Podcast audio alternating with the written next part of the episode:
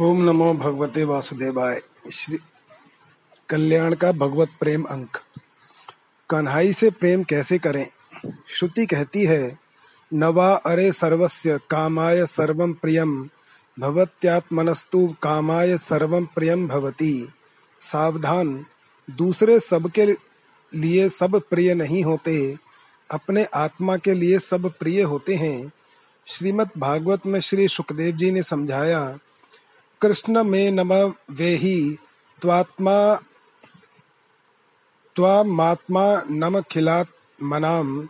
जगद्धिताय सो अप्यत्र देही व भाति मायया। इन श्री कृष्ण को ही समस्त प्राणियों की आत्मा समझो। ये यहाँ व्रज में जगत के परम कल्याण के लिए शरीर धारी की भांति अपनी माया से प्रतीत हो रहे हैं। इसी संदर्भ में स्वयं श्री कृष्ण की गीता में कही गई बात भी स्मरण करने में योग्य है। ये अप्यन्य देवता भक्ता यजन्ते श्रद्धयान्विता, ते अपि मामेव कौन्तेय, यजन्त्य विधि पूर्वकम अर्जुन, जो श्रद्धा पूर्वक दूसरे देवताओं के भक्त, उनका यजन पूजन करते हैं, वे भी मेरा ही यजन करते हैं, किंतु अविधि पूर्वक करते हैं। इस अविधि पूर्वक पूजन का ही फल होता है। देवान देव जयो यान्ति। देवताओं का पूजन करने वाले देवताओं को ही प्राप्त होते हैं। इस इस प्रेम के प्रसंग में इतनी भारी भरकम बात के प्रारंभ का प्रयोजन है। प्रेम किया ही केवल कन्हई से जाता है। कन्हई को छोड़कर अन्य किसी से प्रेम किया ही नहीं जा सकता। और कन्हई तो है ही प्रेम करने के लिए। आप इस श्याम सुंदर से प्रेम करते हैं, चौंकिए मत। ऐसा कोई प्राणी संसार में नहीं है जो प्रेम न करता हो। सबका किसी न किसी से प्रेम है, दूसरे किसी से न होगा तो अपने शरीर से होगा। किंतु यह भ्रम है कि दूसरे से प्रेम किया जा रहा है। जैसे दूसरे देवताओं के भक्त समझते हैं कि वे उन उन देवताओं का भजन कर रहे हैं, वैसे ही लोग भी इस भ्रम में ही हैं। कि वे तन, धन, स्त्री, पुत्र या पद प्रतिष्ठा से प्रेम करते हैं। प्रेम तो वे कन्हाई से ही करते हैं, किंतु अविधि पूर्वक करते हैं, दूसरे माध्यमों से करते हैं।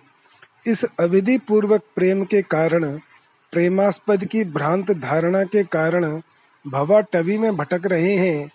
अन्यथा, प्रेम हरि को रूप है, त्यों हरि प्रेम स्वरूप। प्रेम तो कन्हई का ही रूप है और कन्हई ही प्रेम है। प्रेम मई श्री राधिका, प्रेम सिंधु गोपाल, प्रेम भूमि वृंदा विपिन, प्रेम रूप ब्रज बाल। आपको कन्हई से प्रेम करना है, अतः यह जान लें कि प्रेम किया नहीं जाता, प्रेम होता है, हो जाता है। यह प्रेम कहीं आकाश से टपका नहीं करता, यह आपके हृदय में है पहले यह देखिए कि आपकी प्रीति कहाँ है। संसार में प्रीति स्थिर और अनन्य नहीं होती। वह बिखरी बिखरी रहती है। हृदय की रागात्मिका वृत्ति का नाम ही प्रेम है। और जब संसार में राग होता है, तब उसमें दो दोष अवश्य आ जाते हैं। वह बिखर जाता है, अनेक से होता है। कुछ तन से, कुछ धन से, कुछ मान प्रतिष्ठा से, कुछ एक संबंधी से, और कुछ दूसरे से। वह स्थायी नहीं होता। जहाँ स्वार्थ या सम्मान पर आघात लगा या आघात लगने की शंका हुई तो उसे द्वेष में परिवर्तित होते भी देर नहीं लगती। कुछ थोड़े अपवाद होते हैं, अतीत में हुए हैं, और कभी भी हो सकते हैं। लैला के प्रति मजनू का प्रेम, लेकिन ऐसा प्रेम जब स्थायी और अनन्य हो जाता है तो दिव्य हो जाता है। वह जिसमें होता है उसकी देहाशक्ति तथा समस्त क्षुद्र दुर्बलताओं को समाप्त कर देता है। उसमें केवल अविधि पूर्वक भ्रांति रहती है, जो किसी भी क्षण किसी संत सत्पुरुष का अनुग्रह मिलते ही नष्ट हो जाती है। इसीलिए सूफी संत मत में स्थिर, लौकिक प्रेम की बहुत महत्ता है। उसे लगभग प्राथमिक आवश्यकता मान लिया गया है। कन्हई से प्रेम करना है तो लोक में कहीं किसी से भी प्रीति की कैसे जा सकती है? एक ही समय, एक साथ आप पूर्व और पश्चिम कैसे चल सकते हैं? स्वार्थ और परमार्थ एक साथ सदा नहीं करता। मुझे लोक में उन्नति, सफलता भी चाहिए और परमार्थ भी एक ने लिखा। उनको उत्तर भला में क्या देता? जो एक साथ ऊपर नीचे दोनों ओर दौड़ना चाहता है, वह गिरेगा। उसके नीचे ही लुढ़कने की संभावना अधिक है। मैं नहीं कहता कि संसार का सुख वैभव और कन्हाई की प्रीति एक व्यक्ति को प्राप्त नहीं होती, सुदामा को स्वयं श्री कृष्ण ने अपार वैभव दिया। महाराज जनक चक्रवर्ती महाराज दशरथ अथवा व्रजराज नंद बाबा के पास ऐश्वर्य कम नहीं था और इनमें प्रीति कम थी, यह तो सोचा भी नहीं जा सकता। बाहर की स्थिति क्या है, यह महत्व की बात नहीं है। बाहर कोई चक्रवर्ती सम्राट भी हो सकता है और नितांत कंगाल भी। महत्व की बात यह है कि उसके हृदय का राग कहाँ है? आप चाहते क्या हैं? कन्हई का प्रेम और लौकिक वस्तु या स्थिति एक साथ चाही नहीं जा सकती। जब कोई दोनों को चाहता है तो इसका अर्थ होता है कि वस्तुतः उसे संसार ही चाहिए। श्याम के प्रेम को चाहना मात्र औपचारिकता है।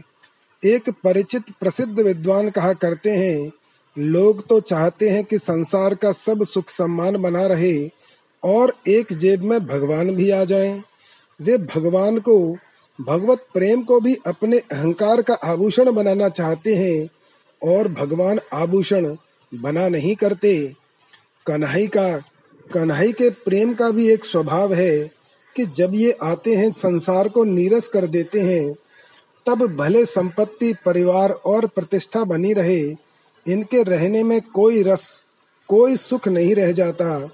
ये रहे ही, ऐसा थोड़ा भी आग्रह नहीं रहता। श्री रघुनाथ के वन में चले जाने पर महाराज दशरथ प्राण ही नहीं रख सके। कन्हई के मथुरा जाने पर व्रज के लोगों की क्या दशा हुई? किसे भगवत प्रेम प्राप्त हुआ जिसकी तनिक भी रुचि, प्रीति संसार के वैभव या भोगों में थी। संसार का चाहे जितना वैभव प्राप्त हो, कन्हई का प्रेम आएगा तो सबको नीरस बना ही देगा।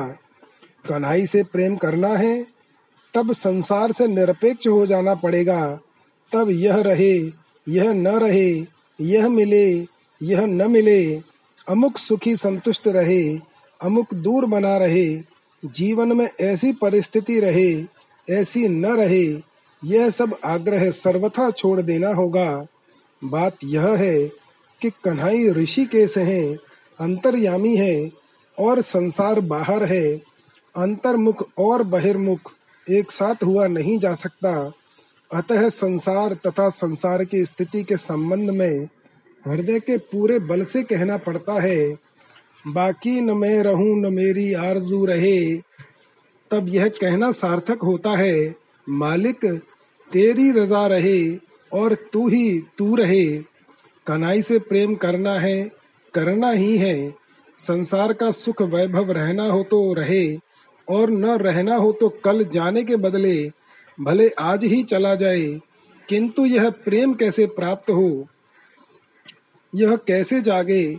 आपके मुँह में घी शक्कर आप अब भी कहते हैं कि आप में कन्हई का प्रेम नहीं है, जो संसार में सब ओर से निरपेक्ष हो गया, उसका प्रेम कहाँ है? प्रेमहीन कोई प्राणी होता नहीं, और संसार में कहीं उसका प्रेम रहा नहीं, तब उसका प्रेम गया कहाँ? लेकिन मुझमें प्रेम तो नहीं है। आपकी यह अनुभूति धन्य है। प्यास ही प्रेम का स्वरूप है। प्रेम में तृप्ति तो है ही नहीं। मुझमें प्रेम है। यह अनुभूति किसी प्रेमी को कभी नहीं होती नहीं। यदि किसी को अनुभव होता है कि मुझमें प्रेम है तो समझना होगा कि यह पतनोन्मुख है। इसका रहा सहा प्रेम भी अब टिकने वाला नहीं है। प्रेम की पहचान एक दूसरा ही अनुभव है, जिसमें प्रेम है। उसका क्षण क्षण का नित्य नित्य का अनुभव बन जाता है। मुझमें तो प्रेम का लेश भी नहीं है। और न मैं कनाई का अनुग्रह पाने का अधिकारी हूँ। मुझ जैसे की तो उन्हें अत्यंत उपेक्षा करनी चाहिए। किंतु ये व्रजराज कुमार इतने भोले हैं कि इन्हें नीरस व्यक्ति की भी परख नहीं। ये मुझसे अतिशय प्रेम करते हैं। इनका मेरे प्रति बहुत अधिक पक्षपात है। प्रेम का पिता है विश्वास और माता है निरपेक्षता। संसार में सब ओर से निरपेक्ष होकर जो कन्हई पर ही विश्वास करता है, उसे कन्हई का प्रेम प्राप्त होता है। और कन्हई का प्रेम तो कन्हई के मिलने से बहुत बहुत अधिक महान है। एक सहायक साधन की बात और हमारे मन में राग या द्वेष बहुत कुछ सुन, सुनकर उत्पन्न होता है। अतः कन्हई का प्रेम पाना है तो इसके गुण, इसके चरित्र इसके महात्म्य का, इसकी कथा का बार बार श्रवण करना चाहिए। यह श्रवण जब सुलभ न हो तो इस प्रकार के ग्रंथों का नियमित पाठ अध्ययन करना चाहिए। पुस्तक पढ़ना भी श्रवण का ही विषय माना जाता है। और प्रेम, गुण श्रवण की बार बार आवृत्ति से जागृत होता है। यह सब शास्त्र संत कहते मानते आए हैं। गोपिकाओं की प्रेमोपासना गोपी प्रेम का तत्व वही प्रेमी भक्त कुछ जान सकता है, जिसे भगवान की आह्लादिनी शक्ति श्रीमती राधिका जी और आनंद तथा प्रेम के दिव्य समुद्र, भगवान सच्चिदानंद घन परमात्मा श्री कृष्ण ही कृपा पूर्वक जना दें। जानने वाला भी उसे कह या लिख नहीं सकता, क्योंकि गोपी प्रेम का प्रकाश करने वाली भगवान की वृंदावन लीला सर्वथा अनिर्वचनीय है। वह कल्पनातीत, अलौकिक और अप्राकृत है। समस्त ब्रजवासी भगवान के माया मुक्त परिकर हैं और भगवान की निज आनंद शक्ति, योग माया श्री राधिका जी की अध्यक्षता में भगवान श्री कृष्ण की मधुर लीला में योग देने के लिए व्रज में प्रकट हुए हैं। व्रज में प्रकट इन महात्माओं की चरण रज की चाह करते हुए सृष्टिकर्ता ब्रह्मा जी स्वयं कहते हैं तदस्तु मे नाथ सभूरि भागो। भवे यत्र वान्यत्र तु वा तिरश्चाम् येनाहमेको अपि भवज्जनानां भूत्वा निषेवे तव पादपल्लवम्। अहो भाग्यमहो भाग्यं नन्दगोपव्रजौकसाम्। यन्मित्रं परमानन्दं पूर्णं ब्रह्म सनातनं तद्भूरि जन्म किमप्यटव्यां यद् गोकुले अपि कतमाङ्घ्रिर जो अभिषेकम् यज्जीवितं तु निखिलं। भगवान मुकुंद स्तोद्यापि यत्पदरजः श्रुति मृग्यमेव हे प्रभु, मुझे ऐसा सौभाग्य प्राप्त हो कि मैं इस जन्म में अथवा किसी तिर्यक योनि में ही जन्म लेकर आपके दासों में से एक हूँ, जिससे आपके चरण कमलों की सेवा कर सकूँ। अहो, नंद आदि व्रजवासी धन्य हैं। इनके धन्य भाग्य हैं। जिनके सुहृद परमानंद रूप सन, सनातन पूर्ण ब्रह्म स्वयं आप हैं इस धरातल पर व्रज में और उसमें भी गोकुल में किसी कीड़े मकोड़े की योनि पाना ही परम सौभाग्य है जिससे कभी किसी व्रजवासी की चरण रज से मस्तक को अभिषिक्त होने का सौभाग्य मिले। जिन व्रजवासियों की चरण धूलि को ब्रह्मा जी चाहते हैं उनका कितना बड़ा महत्व है। ये व्रजवासी गण मुक्ति के अधिकार को ठुकराकर उससे बहुत आगे बढ़ गए हैं। इस बात को स्वयं ब्रह्मा जी ने कहा है कि भगवान, मुक्ति तो कुचों में विष लगाकर मारने को आने वाली पूतना को ही आपने दे दी। इन प्रेमियों को क्या वही देंगे? इनको, इनका तो आपको ऋणी बनकर ही रहना होगा। और भगवान ने स्वयं अपने श्रीमुख से यह स्वीकार किया है। आप गोपियों से कहते हैं न पारये अहम निरवद्य संयुजाम स्वसाधु कृत्यम विबुधायुषापि वह या मा भाजन दुर्जर गेह श्रृंखलाः संवृश्च्य तद्वह प्रतियातु साधुना। हे प्रियाओ, तुमने घर की बड़ी कठिन बेड़ियों को तोड़कर मेरी सेवा की है। तुम्हारे इस साधु कार्य का मैं देवताओं के समान आयु में भी बदला नहीं चुका सकता। तुम ही अपनी उदारता से मुझे उरण करना। महात्मा नंददास जी की रचना में भगवान कहते हैं, कब बोले ब्रजराज कुंवर होरनी तुम्हारो, अपने मन ते दूर करो किन दोष हमारो। कोटि कलप लगे तुम प्रति प्रति उपकार करो जो हे मन हरनी तरुनी उरनी, नाहिल तबो तो। सकल विश्व अप बस कर मो माया सोहति है। प्रेम मई तुम्हारी माया सो मोहि मोहति है। तुम जो करी सो को न करे सुन नवल किशोरी लोक वेद की सुदृढ़ श्रृंखला त्रन समतोरी।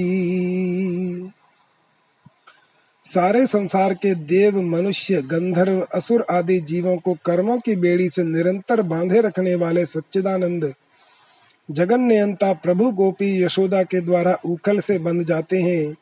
सारे जगत को माया के खेल में सदा रमाने वाले मायापति, हरि गोप बालकों से खेल में हारकर स्वयं घोड़े बनकर उन्हें अपनी पीठ पर चढ़ाते हैं। उन व्रजवासियों, नर नारियों को धन्य है। एक दिन की बात है, यशोदा जी घर के आवश्यक काम में लग रही थी। बाल कृष्ण मचल गए, और बोले, मैं गोद चढ़ूँगा। माता ने कुछ ध्यान नहीं दिया। इस पर खींच कर आप रोने और आँगन में लौटने लगे। इतने में ही देवर्षि नारद भगवान की बाल लीलाओं को देखने की लालसा से वहाँ आ पहुँचे। उन्होंने देखा, सचराचर विश्व के स्वामी, परम आनंद में भगवान माता की गोद चढ़ने के लिए ज़मीन पर पड़े रो रहे हैं।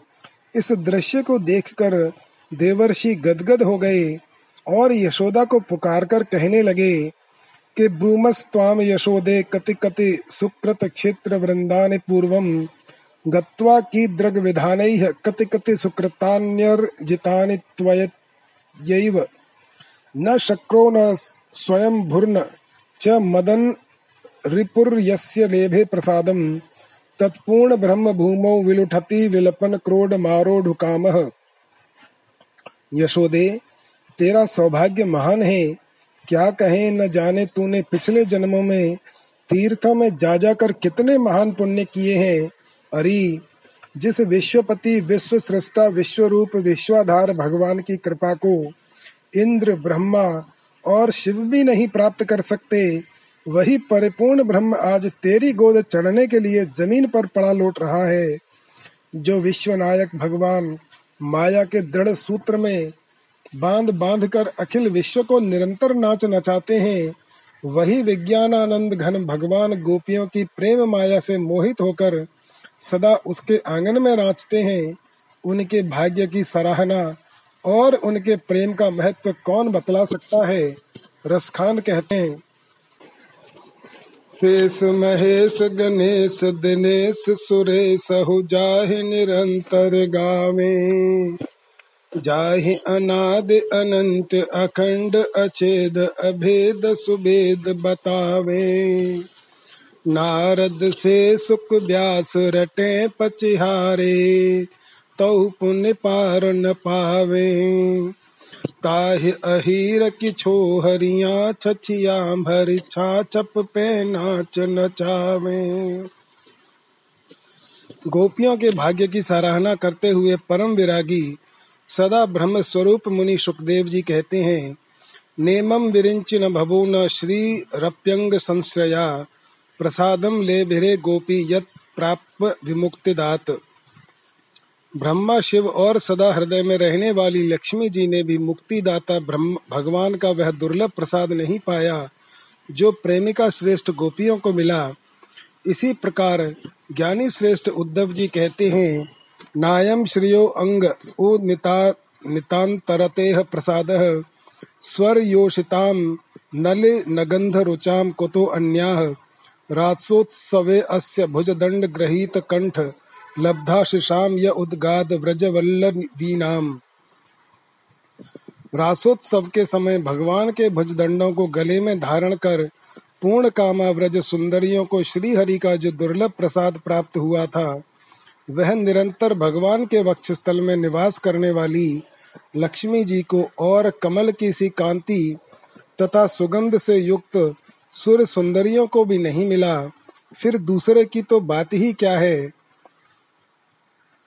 गोपियों की चरण रज पाने के लिए व्रज में लता गुलमौषधि बनने के इच्छुक और गोपियों का शिष्यत्व ग्रहण करके गोपी भाव को प्राप्त हुए भक्त उद्धव से स्वयं भगवान ने कहा है, न तथा मे प्रियतम निर्न शंकर, न च संकर्षणो न श्रीर, नैवात्मा च यथा भवान। हे उद्धव, मुझे ब्रह्मा संकर्षण लक्ष्मी और अपना आत्मा शंकर, ये भी उतने प्रियतम नहीं है जितने तुझ जैसे भक्त हैं। इससे गोपियों के महत्व की किंचित कल्पना हुई होगी। भगवान की ऐसी प्रियतमा गोपियों के प्रेम का वर्णन कौन कर सकता है? परम वैराग्य की प्राप्ति होने पर कहीं प्रेम का अधिकार मिलता है और उस दिव्य प्रेम राज्य में प्रवेश कर चुकने वाले महात्माओं के प्रसाद से ही दुर्गम प्रेम पथ पर अग्रसर होकर भक्त उस प्रेमामृत का कुछ आस्वाद प्राप्त कर सकता है। यह साधन सापेक्ष है। केवल अध्ययन या ग्रंथ पाठ से वहाँ तक पहुँच नहीं हो सकती। तथापि भगवत कृपा से इधर उधर से जो कुछ बातें मालूम हुई हैं, उन्हीं का कुछ थोड़ा सा भाव संक्षेप में लिखने की चेष्टा यहाँ की जाती है। गोपी प्रेम में राग का अभाव नहीं है, परंतु वह राग सब जगह से सिमटकर, भुक्ति और मुक्ति के दुर्गम प्रलोभन पर्वतों को लांग कर केवल श्री कृष्ण में अर्पण हो गया है। गोपियों के मन प्राण सब कुछ श्री कृष्ण के हैं। यह लोक और परलोक में गोपियाँ श्री कृष्ण के सिवा अन्य किसी को भी नहीं जानती। उनका जीवन केवल श्री कृष्ण सुख के लिए है। उनका जागना, सोना, खाना, पीना, चलना, फिरना, श्रृंगार सज्जा करना, कबरी बांधना, गीत गाना और बातचीत करना सब श्री कृष्ण को सुख पहुँचाने के लिए है। श्री कृष्ण को सुखी देखकर ही संपूर्ण कामनाओं से सर्वथा शून्य उन गोपियों को अपार सुख होता है। भगवान ने स्वयं कहा है, निजांगमपि या गोप्यो ममेति समुपासते, ताभ्यहम परम न मे पार्थ निगूढ़ प्रेम भाजनम। हे अर्जुन, गोपियाँ अपने शरीर की रक्षा मेरी सेवा के लिए ही करती हैं। गोपियों को छोड़कर मेरा निगूढ़ प्रेम पात्र और कोई नहीं है। यहाँ यह प्रश्न उपस्थित होता है कि सुख समुद्र, विज्ञानानंद घन भगवान को सुख पहुँचाना कैसा? क्या गोपियों के द्वारा ही भगवान को सुख मिलता है? भगवान क्या स्वयं सुख संदोह नहीं है? है क्यों नहीं? शक्तिमान भगवान की ही आलादिनी शक्ति तो श्री राधिका जी हैं। वे इस शक्ति को अपनी वंशी ध्वनि द्वारा सदा अपनी ओर खींचते रहते हैं। भगवान की शक्ति स्वाभाविक ही अपनी सारी अनुगामिनी शक्तियों सहित सदा सर्वदा भगवान की ओर खींचती रहती है और भगवान उस आह्लाद को पाकर पुनः उसे उन्हीं शक्तियों को, प्रेमी भक्तों को बांट देते हैं। भक्त भगवान की बांसुरी की ध्वनि, भगवान का आवाहन सुनकर, घर द्वार की सुधी भुलाकर, प्रमत्त होकर अपना सर्वस्व न्योछावर कर, भगवान को सुखी करने के लिए दौड़ता है। भगवान उसकी दी हुई सुख की भेंट को स्वीकार करते हैं और फिर उसी को लौटा देते हैं। दर्पण में अपनी शोभा भरकर दर्पण को शोभा युक्त बनाने वाला पुरुष उस शोभा को स्वयं ही वापस पा जाता है और वह सुख लौटकर उसी को मिल जाता है।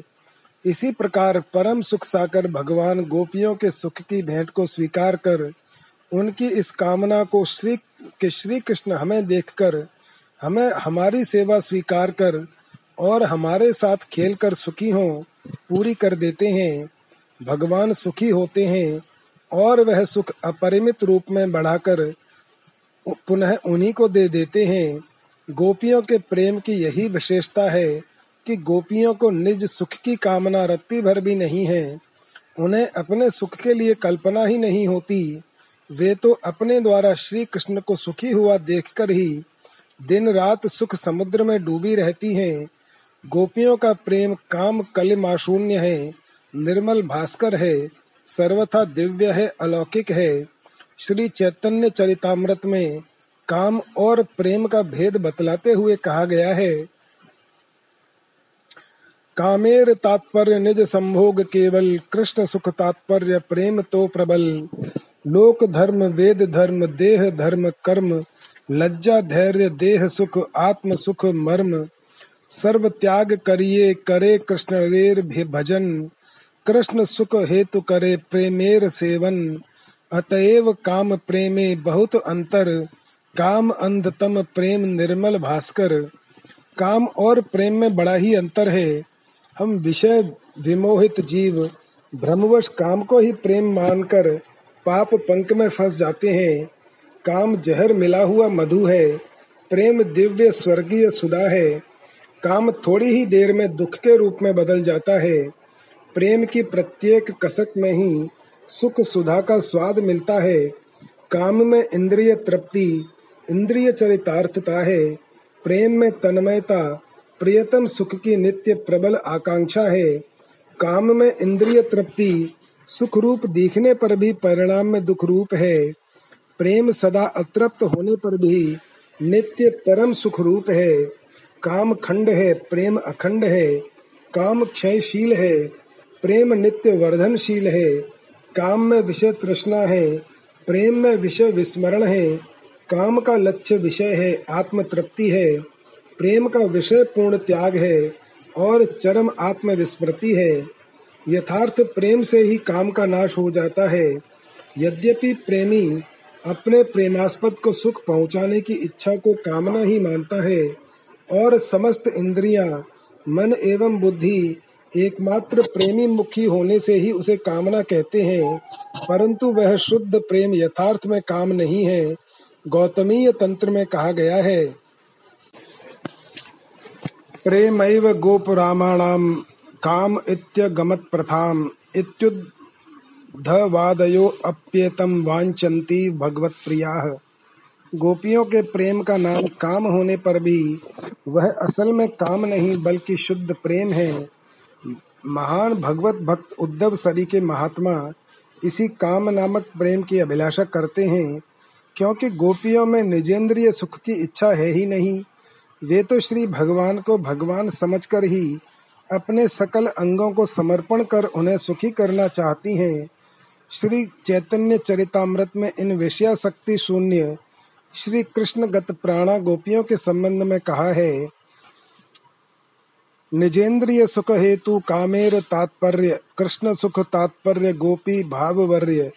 निजेंद्रिय सुख वांछा नहे गोपिकार, कृष्ण सुख हेतु करे संगम बिहार आत्म सुख दुख गोपी ना करे विचार, कृष्ण सुख हेतु करे सब व्यवहार। कृष्ण बिना आर सब करे परे त्याग कृष्ण सुख हेतु करे शुद्ध अनुराग। अपना तन, मन, धन, रूप, यौवन और लोक, परलोक सबको श्री कृष्ण की सुख सामग्री समझकर श्री कृष्ण सुख के लिए शुद्ध अनुराग करना ही पवित्र गोपी भाव है। इस गोपी भाव में मधुर रस की प्रधानता है। रस पाँच हैं, शांत, दास्य, सख्य, वात्सल्य और माधुर्य, लौकिक और ईश्वरीय दिव्य भेद से। ये पाँचों रस दो प्रकार के हैं। अर्थात लौकिक प्रेम भी उपयुक्त पाँच प्रकार का है और दिव्य प्रेम भी पाँच प्रकार का है। परंतु इन पाँचों में मधुर रस, कांता प्रेम सबसे ऊँचा है, क्योंकि इसमें शांत, दास्य, सख्य, वात्सल्य, ये चारों ही रस विद्यमान हैं। यह अधिक गुण संपन्न होने से अधिक स्वादिष्ट है। इसीलिए इसका नाम मधुर है। इसी प्रकार दिव्य प्रेम में भी कांता प्रेम, मधुर रस ही सर्व प्रधान है। शांत और दास्य रस में भगवान ऐश्वर्यशाली हैं। मैं दीन हूँ, भगवान स्वामी है। मैं सेवक हूँ, ऐसा भाव रहता है। इसमें कुछ अलगाव, इसमें कुछ अलगाव सा है, भय है और संकोच है। पर सख्य वात्सल्य और माधुर्य में क्रमशः भगवान अधिकाधिक निज जन हैं, अपने प्यारे हैं, प्रियतम हैं। इनमें भगवान ऐश्वर्य को भुलाकर, विभूति को छुपाकर सखा पुत्र या कांत रूप से भक्त के सामने सदा प्रकट रहते हैं। इन रसों में प्रार्थना कामना है ही नहीं। अपने निज जन से प्रार्थना कैसी? उसका सब कुछ अपना ही तो है। इनमें भी कांता भाव सर्व प्रधान है। कांता भाव में पिछले दोनों रसों का सख्य और वात्सल्य का पूर्ण समावेश है। यहाँ भगवान की सेवा खूब होती है। इतनी होती है कि सेवा करने वाला भक्त कभी थकता ही नहीं, क्योंकि यह मालिक की सेवा नहीं है, प्रियतम की सेवा है। प्रियतम के सुखी होने में ही अपार सुख है। जितना सुख पहुँचे, उतना ही थोड़ा, क्योंकि प्रियतम को जितना अधिक सुख पहुँचता है, उतना ही अपार सुख का अनुभव प्रियतमा को होता है। यह कांता भाव दो प्रकार का है। स्वकीया और परकिया। लौकिक कांता भाव में परकिया भाव त्याज्य है, घृणित है, क्योंकि उसमें अंग संगरूप काम वासना रहती है और प्रेमास्पद जार मनुष्य होता है। परंतु दिव्य कांता भाव में, परमेश्वर के प्रति होने वाले कांता भाव में परकिया भाव ग्राह्य है, वह स्वकीया से श्रेष्ठ है, क्योंकि इसमें कहीं अंग संग या इंद्रिय तृप्ति की आकांक्षा नहीं है, प्रेमास्पद पुरुष जार नहीं है, स्वयं विश्वात्मा भगवान है, पति पुत्रों और अपने सबके आत्मा परमात्मा है, इसीलिए गोपी प्रेम में परकीय भाव माना जाता है। यद्यपि स्वकीय पतिव्रता स्त्री, अपना नाम, गोत्र, जीवन, धन और धर्म सभी पति के अर्पण कर प्रत्येक चेष्टा पति के लिए ही करती है तथापि, परकीय भाव में तीन बातें विशेष होती हैं। प्रियतम का निरंतर चिंतन, उससे मिलने की अतृप्त उत्कंठा, और प्रियतम में दोष दृष्टि का सर्वथा अभाव। स्वकीय में सदा एक ही घर में, एक साथ निवास होने के कारण ये तीनों ही बातें नहीं होती। गोपियाँ भगवान को नित्य देखती थीं, परंतु परकीय भाव की प्रधानता से क्षण भर का वियोग भी उनके लिए असह्य हो जाता था। आँखों पर पलक बनाने के लिए वे विधाता को कोसती थीं। क्योंकि पलकें न होती तो आँखें सदा खुली ही रहती, गोपियाँ कहती हैं, अटति यद भवान ही काननम, त्रुटिर्युगायते त्वाम पश्यताम कुटिल कुंतलम श्री मुखम चते जड उदीक्षताम पक्ष्म कृद दृशाम जब आप दिन के समय वन में विचरते हैं, तब आपको न देख सकने के कारण हमारे लिए एक एक पल युग के समान बीतता है। फिर संध्या के समय, जब वन से लौटते समय हम घुंघराली अलकावलियों से युक्त आपके श्री मुख को देखती हैं, तब हमें आँखों में पलक बनाने वाले ब्रह्मा मूर्ख प्रतीत होने लगते हैं। अर्थात एक पल भी आपको देखे बिना हमें कल नहीं पड़ती। भगवान का नित्य चिंतन करना पल भर के अदर्शन में भी महान विरह वेदना का अनुभव करना और सर्वतो भाव से दोष दर्शन रहित होकर आत्मसमर्पण कर चुकना गोपियों का स्वभाव था। इसी से वे उस प्रियतम सेवा के सामने किसी बात को कुछ भी नहीं समझती थीं। लोक एवं वेद सबकी मर्यादा को छोड़कर वे कृष्णानुरागिणी बन गई थीं। भोग और मोक्ष दोनों ही उनके लिए सर्वथा तुच्छ और त्याज्य थे। भगवान ने स्वयं कहा है, ता मन मनस्का मत प्राणा मदर्थे त्यक्त देहिका।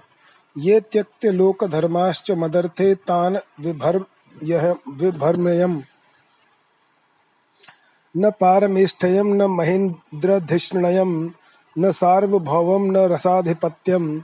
न योग सिद्धि पुनर्भवम वा, मय्यर्पितात्मेच्छति मद्वेनान्यत। हे उद्धव गोपियों ने अपने मन और प्राण मुझमें अर्पण कर दिए हैं। मेरे लिए अपने सारे शारीरिक संबंधों को और लोक सुख के साधनों को त्याग कर वे मुझमें ही अनुरक्त हो रही हैं। मैं ही उनके सुख और जीवन का आधार हूँ। इस प्रकार अपने आत्मा को मुझमें अर्पित करने वाला भक्त मुझे छोड़कर ब्रह्मा, इंद्र, चक्रवर्ती के पद तथा पाताल आदि के राज्य और योग के आठों ऐश्वर्य आदि की तो बात ही क्या है? अपुनरावर्ती मोक्ष भी नहीं चाहता। ऐसे भक्तों के लिए भगवान क्या कहते हैं सुनिए। अनुव्रजाम में हम नित्यम पूये येत्यंघ्रेणुभिः उनकी चरण रथ से अपने को पवित्र करने के लिए मैं सदा उनके पीछे पीछे घूमा करता हूँ। इसी कारण गीत गोविंदकार ने, देही में पद पल्लव मुदारम कहकर भगवान के द्वारा श्री राधा जी के पद कमल की चाह कराई है और इसी आधार पर रसिक रसखान जी ने कहा है, ब्रह्म में ढूंढ्यो पुराणन गानन बेदर चा, सुन चौगुन चायन। देखो सुन्यो कबहु न किते वह, कैसे स्वरूप और कैसे सुभायन। टेरत हेरत हारे पर्यो रस खान बतायो न लोग लुगायन। देखो दुर्यो वह कुंज कुटीर में बैठो पलोटत राधिका पायन। यद्यपि भक्त कभी यह नहीं चाहता कि भगवान प्रियतम मेरे पैर दाबे, पर वहाँ तो सर्वथा एक के होता है। कोई छोटा बड़ा रहता ही नहीं। महाभारत में सखा भक्त अर्जुन के साथ भगवान श्री कृष्ण के व्यवहार का वर्णन संजय ने कौरवों की राजसभा में किया है। अर्जुन से ही जब वैसा व्यवहार था, तब गोपियों के समान भक्तों की तो बात ही निराली है। गोपियों का पर भाव दिव्य है। लौकिक विषय विमोहित मन वाले मनुष्य इसका यथार्थ भाव नहीं समझकर अपने वृत्ति दोष से दोषारोपण कर बैठते हैं। असल में व्रज गोपिकाओं का प्रेम अत्यंत उच्चतम अवस्था पर स्थित है। मधुर रस उत्तरोत्तर बढ़ता हुआ, प्रेम, स्नेह, मान, राग, अनुराग, और भाव पर्यंत पहुँच जाता है। भाव की पराकाष्ठा ही महाभाव है। यह महाभाव केवल प्रातः स्मरणीय व्रज देवियों में ही था। श्री भगवान ने प्रेमिक भक्तों की प्रेम कामना पूर्ण करने के लिए व्रज मंडल में इस सच्चिदानंदमयी दिव्य लीला को प्रकट किया था।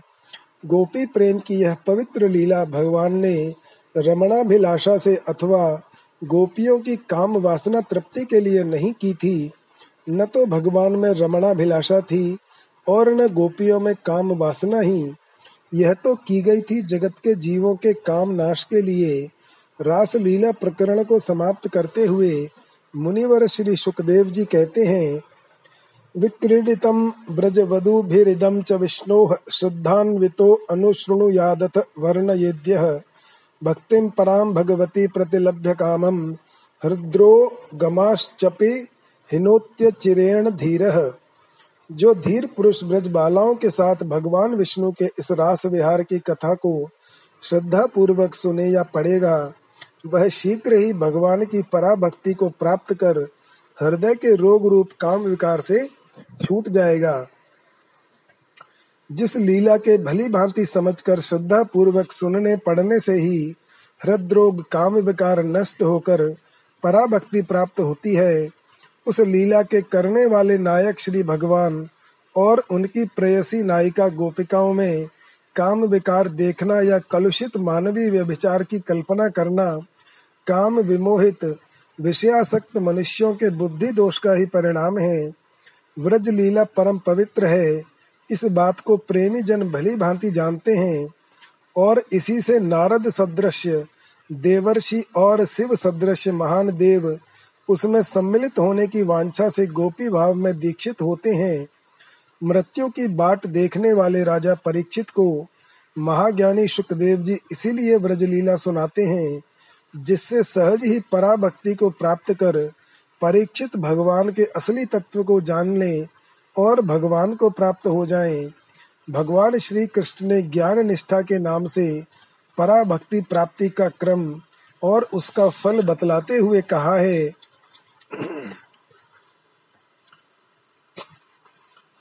अर्थात जब मनुष्य विशुद्ध बुद्धि से युक्त एकांत से भी मिताहारी मन वाणी शरीर को जीता हुआ, सदा वैराग्य को धारण करने वाला निरंतर ध्यान परायण, दृढ़ धारणा से अंतकरण को वश में करके शब्द स्पर्श आदि विषयों को त्याग कर, राग द्वेष को नष्ट करके, अहंकार, बल, दर्प, काम, क्रोध और परिग्रह को छोड़कर ममता रहित शांत हो जाता है, तभी वह ब्रह्म प्राप्ति के योग्य होता है। फिर ब्रह्म भूत होकर सदा प्रसन्न चित्त रहने वाला, वह न किसी वस्तु के लिए शोक करता है और न किसी वस्तु की आकांक्षा ही करता है, तथा सब प्राणियों में सम भाव से भगवान को देखता है, तब उसे मेरी पराभक्ति प्राप्त होती है। उस पराभक्ति के द्वारा मेरे तत्व को भली भांति जानता है कि मैं किस प्रभाव वाला हूँ। इसी पराभक्ति से मुझको तत्व से जानकर भक्त तदंतर ही मुझमें मिल जाता है। ध्यान पूर्वक देखा जाए तो गोपियों में उपर्युक्त सभी बातें पूर्ण रूप से थीं, विशुद्ध बुद्धि का इससे बढ़कर क्या सबूत हो सकता है कि वह सदा भगवान श्री कृष्ण में ही लगी रहे?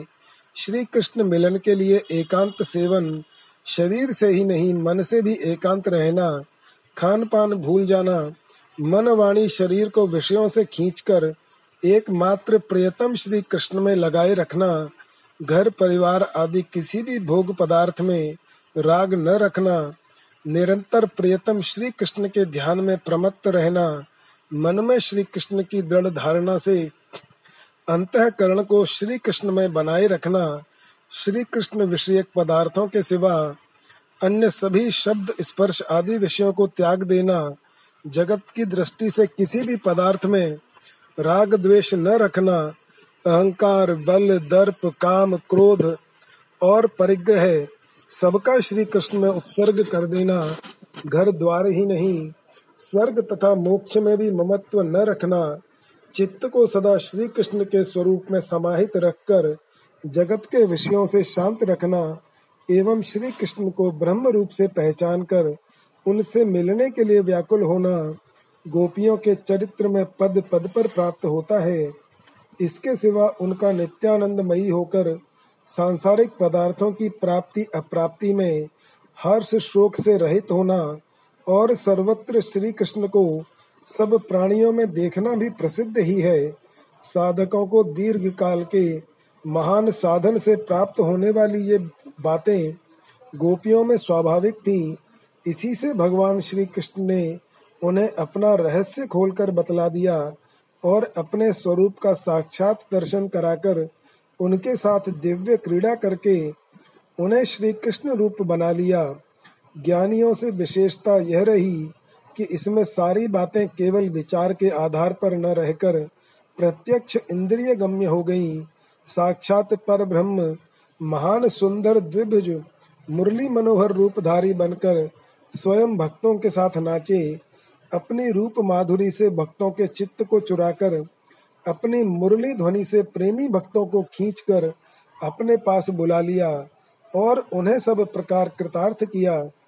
एक महात्मा ने दिव्य दृष्टि से देखकर सखी भाव में प्रवेश हो कहा था, श्रृणु सखी कौतुकमेकम नंद निकेतांगणे मया दृष्टम गौधूलि धूसरांगो नृत्यति, वेदांत सिद्धांत। अरे सखी सुन मैंने नंद महर के घर आँगन में एक बड़ा कौतुक देखा है। वहाँ साक्षात वेदांत सिद्धांत, ब्रह्म गौधूलि से भरे हुए शरीर से नाच रहा है। ज्ञानी बोध स्वरूप है, हो ही ब्रह्म में लीन। निरखत पे लीला मधुर, प्रेमी प्रेम प्रवीण। ज्ञानी भिग गंभीर हरि, सच्चित ब्रह्मानंद। प्रेमी संग खेलत सदा, चंचल प्रेमानंद। ज्ञानी ब्रह्मानंद सो रहत सदा भरपूर। पै प्रेमी निरखत सुखद दुर्लभ हरि को नूर। प्रेमी भाग्य सराहि मुनि, ज्ञानी विमल विवेक। चहे सुदुर्लभ प्रेम पद, तज निज पद की टेक। यशोदा माता का वात्सल्य प्रेम। अंकाधिरूढ़ शिशु गोप गूढ़ स्तनम धयंतम कमलैक कांतम संबोधयामास मुदा यशोदा गोविंद दामोदर माधवेती। अपनी गोद में बैठकर दूध पीते हुए बाल कृष्ण को लक्ष्य करके प्रेमानंद के उद्रेक में माता यशोदा प्यार से कहती हैं, ए मेरे गोविंद, ए मेरे दामोदर बच्चा माधव, बोलो तो सही। महाभाग्यवती यशोदा जी के सौभाग्य का वर्णन कौन कर सकता है, जिनके स्तनों का साक्षात ब्रह्मांड नायक ने पान किया है संसार में अनेक प्रकार के भक्त हैं। उनकी इच्छा के अनुसार भगवान ने अनेक रूप धारण किए, नीच से नीच काम किए, छोटी से छोटी सेवा भगवान ने की, कहीं नाई बनकर पैर दबाए तो कहीं महार बने, धर्मराज के यज्ञ में सबके चरण पखारते रहे, किंतु उनको बांधा किसी ने नहीं। छड़ी लेकर ताड़ना देने का सौभाग्य महाभाग्यवती यशोदा जी को ही हुआ। ऐसा सुख, ऐसा वात्सल्य, आनंद संसार में किसी को भी प्राप्त न हुआ, न होगा। इसीलिए महाराज परीक्षित ने पूछा है, महाभागा यशोदा ने ऐसा कौन सा सुकृत किया था, जिसके कारण श्री हरि ने उनका स्तनपान किया? नंद बाबा की रानी यशोदा मैया के कोई संतान न थी। वृद्धावस्था में आकर श्याम सुंदर उनके लाडले लाल बने। माता के हर्ष का ठिकाना नहीं आँखों की पुतली की तरह वे अपने श्याम सुंदर की देख रेख करने लगीं। यद्यपि वे बाहर से काम करती थीं, किंतु उनका मन सदा श्याम सुंदर की ओर लगा रहता था। श्याम सुंदर उनकी आँखों से ओझल न हो। मनमोहन सदा उनके हृदय मंदिर के आँगन में कीड़ा करते रहे। चर्म चक्षु भी अनिमेश भाव से उन्हें देखते रहे। किंतु यह बालक अद्भुत था। जन्म के थोड़े ही दिन बाद पूतना ने आकर इसे मारना चाहा, पर स्वयं मारी गई। शकटासुर ने माया फैलाई, उसका भी अंत हुआ। व्योमासुर ने जाल रचा, वह भी यमलोक से धारा इस प्रकार रोज ही नए नए उत्पात होने लगे। माता को बड़ी शंका हुई। बच्चा बड़ा चंचल है। इसकी चंचलता दिन प्रतिदिन बढ़ती जाती है। पता नहीं क्या घटना घट जाए। एक दिन माता दूध पिला रही थी। उधर दूध उफना, बच्चे को वहीं ज़मीन पर रखकर दूध को देखने लगी। चंचल भगवान ही जो ठहरे, दही की मटकी फोड़ दी, माकन फेंक दिया, बंदरों को बुला लिया। माता ने देखा, यह तो बड़ा अनर्थ हुआ। देखते ही भागेगा और पता नहीं कहाँ जाए। धीरे से पकड़ लिया और बोली, अब बता तू बड़ी चंचलता करता है, घर में टिकता ही नहीं, मैं तुझे बांधूँगी। यह कहकर ओखली से उन्हें बाँध दिया, जो कभी नहीं बंधे थे वो बंध तो गए, किंतु उनका बंधन भी दूसरों की मुक्ति के ही लिए था। ओखली को घसीटते हुए यमलार्जुन वृक्षों के बीच में पहुँचे और उन्हें अपने पावन स्पर्श से शाप मुक्त कर दिया। नंद जी ने देखा कि उत्पात बढ़ रहे हैं तो वे अपने शकटों को जोत कर जाति बंधुओं और गाँवों के साथ श्री वृंदावन चले गए। वृंदावन में उन वृंदावन विहारी ने अनंत लीलाएँ की। उनका वर्णन कौन कर सकता है? किंतु यशोदा जी को जो महान विकलता हुई, वह एक ही घटना थी। कालिय हृद में एक विषधर नाग रहता था। उसने समस्त यमुना जी के जल को विशला बना दिया था। गेंद उस हृदय में गिर गई।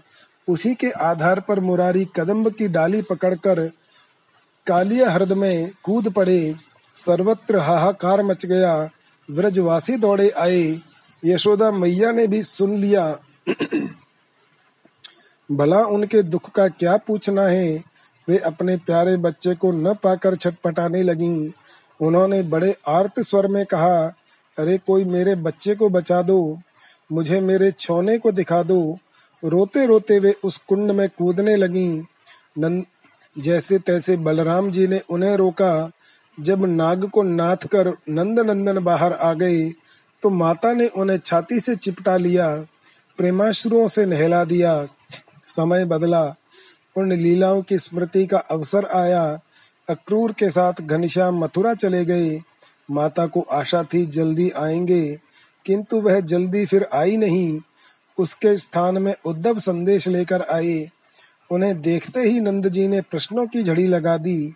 पास में बैठी हुई वियोगिनी माता अपने पुत्रों की सब बात सुन रही थी। रह रहकर उसके हृदय में हुक उठ रही थी। उन स्मरणों के आते ही माता की विचित्र दशा हो गई। यशोदा वर्णयमानानि पुत्रस्य चरितानि च शृणवन्त्य शृण्य वास्त्राक्षीत स्नेह श्रुत पयोधरा। उनकी आँखों से प्रेम के अश्रु बह रहे थे।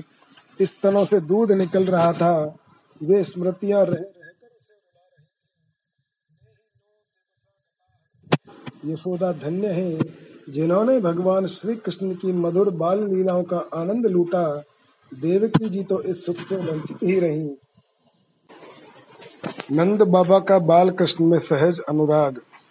श्रुति मपरे स्मृति मपरे भारत मन्य भीता अहम यह नंदम बंदे यस्यालिंदे पर ब्रह्म संसार से भयभीत होकर कोई श्रुति का आश्रय ले, कोई दूसरा स्मृति की शरण ग्रहण करे और कोई तीसरा महाभारत की शरण जाए, हम तो नंद बाबा की चरण वंदना करते हैं, जिनके आँगन में साक्षात पर ब्रह्म खेलते हैं।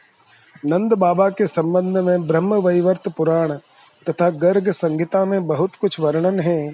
ये गोलोक में नित्य भगवान के साथ निवास करते हैं। जब भगवान सांगोपांग सविग्रह व्रज मंडल में अवतरित हुए, तब समस्त ग्वाल बाल और गोपियों ने भी ब्रजमंडल को अपनी लीला भूमि बनाया। नंद बाबा कई भाई थे, नंद, उपनंद, महानंद आदि आदि। नंद जी जाति के गोप थे और इनका एक समूह था, उसके ये नायक थे। प्रत्येक गोप के पास हज़ारों लाखों गौएँ होती थीं, जहाँ गौएँ रहती थीं, उसे गोकुल कहते थे। इस प्रकार वह गोप समूह व्रज चौरासी कोस में रहता था। आज यहाँ है तो कल वहाँ। जिस वन में अच्छी घास हुई गौों के चारे और पानी का जहाँ सुबीता हुआ, वहीं छकड़ा लाद कर ये सब अपना डेरा डाल देते थे। उन दिनों नंद जी मथुरा के सामने यमुना जी के उस पार महावन नामक वन में रहते थे। वहाँ वन में ही उन दिनों नंद बाबा का गोकुल था। वसुदेव जी से उनकी बड़ी मित्रता थी। जब कंस का अत्याचार बढ़ा, तब वसुदेव जी ने ही अपनी रोहिणी आदि पत्नियों को नंद बाबा के गोकुल में ही भेज दिया था। बलदेव जी का जन्म गोकुल में ही हुआ। भगवान को भी वसुदेव जी जन्म होते ही गोकुल में कर आए थे। इस प्रकार बलराम और भगवान श्री कृष्ण दोनों ही नंद बाबा के पुत्र हुए और उन्होंने ही उनका लालन पालन किया। नंद जी, राम और कृष्ण दोनों को प्राणों से भी अधिक प्यार करते थे। दिन रात उन्हीं की चिंता किया करते थे। उन्हें कोई कष्ट न हो, किसी प्रकार की असुविधा न हो। इस बात को वे बार बार यशोदा मैया से कहते रहते थे। श्री कृष्ण उनके बाहरी प्राण थे। उनके जीवन में श्री कृष्ण स्मृति ही प्रधान स्मृति थी। वे सब अपने काम श्री कृष्ण प्रीत्यर्थ ही करते थे। इससे मेरे लाल को सुख होगा। इसमें उसकी प्रसन्नता होगी। इस बात का ध्यान उन्हें सदा बना रहता था। जब गोकुल में भांति भांति के उत्पात होने लगे, पूतना शकटासुर की घटनाएँ हुई, तब सभी गोपी गोप क्षुभित हो गए। श्री कृष्ण की मंगल कामना से उन्होंने गोकुल को छोड़ दिया और वृंदावन में आकर रहने लगे। वहाँ श्री कृष्ण भांति भांति की क्रीड़ाएँ करके नंद बाबा को सुख देने लगे। एक दिन नंद बाबा जी एकादशी का व्रत करके द्वादशी के दिन अर्धरात्रि के समय स्नान करने के लिए यमुना तट पर आ गए। उस समय वरुण के दूतों ने उन्हें पकड़ लिया और वे उन्हें वरुण लोक में ले गए। इधर प्रातः काल जब गोपा ने नंद जी को नहीं देखा तो वे विलाप करने लगे। सर्वांतरयामी प्रभु सब बातें जानकर वरुण लोक को गए। भगवान को देखकर वरुण ने विधि, प्रभु की विधिवत पूजा की और दूतों की दृष्टता के लिए क्षमा मांगी। तब भगवान नंद बाबा जी को साथ लेकर ब्रज में आए और नंद जी को विश्वास हो गया कि ये साक्षात पुराण पुरुषोत्तम है। इसी प्रकार एक बार नंद जी देवी जी की यात्रा में सब ग्वाल बालों को लेकर गए। वहाँ नंद जी को रात्रि में सोते समय एक अजगर ने पकड़ लिया गोपों ने उसे जलती लकड़ी से बहुत मारा, किंतु वह गया नहीं। तब भगवान ने चरण के अंगूठे से उसे छू दिया। छूते ही वह गंधर्व बन गया और अपनी कथा सुनाकर चला गया। जब कंस ने अक्रूर के द्वारा भगवान श्री कृष्ण को मथुरा बुलाया तो नंद जी उन्हें साथ लेकर मथुरा गए। वहाँ जाकर उन्होंने कंस को मारकर अपने नाना उग्रसेन को पुनः राजा बनाया। नंद जी व्रज में लौट आए। भगवान वहीं रह गए। पीछे उद्धव जी के हाथ उन्होंने संदेश भेजा। उद्धव जी को देखकर वृद्ध नंद बाबा रो पड़े। उन्हें अब अपने श्याम सुंदर का यथार्थ रूप मालूम पड़ा। अरे, जिन्हें हम अपना पुत्र समझते थे, वे तो विश्व ब्रह्मांड नायक हैं, जगत पिता हैं।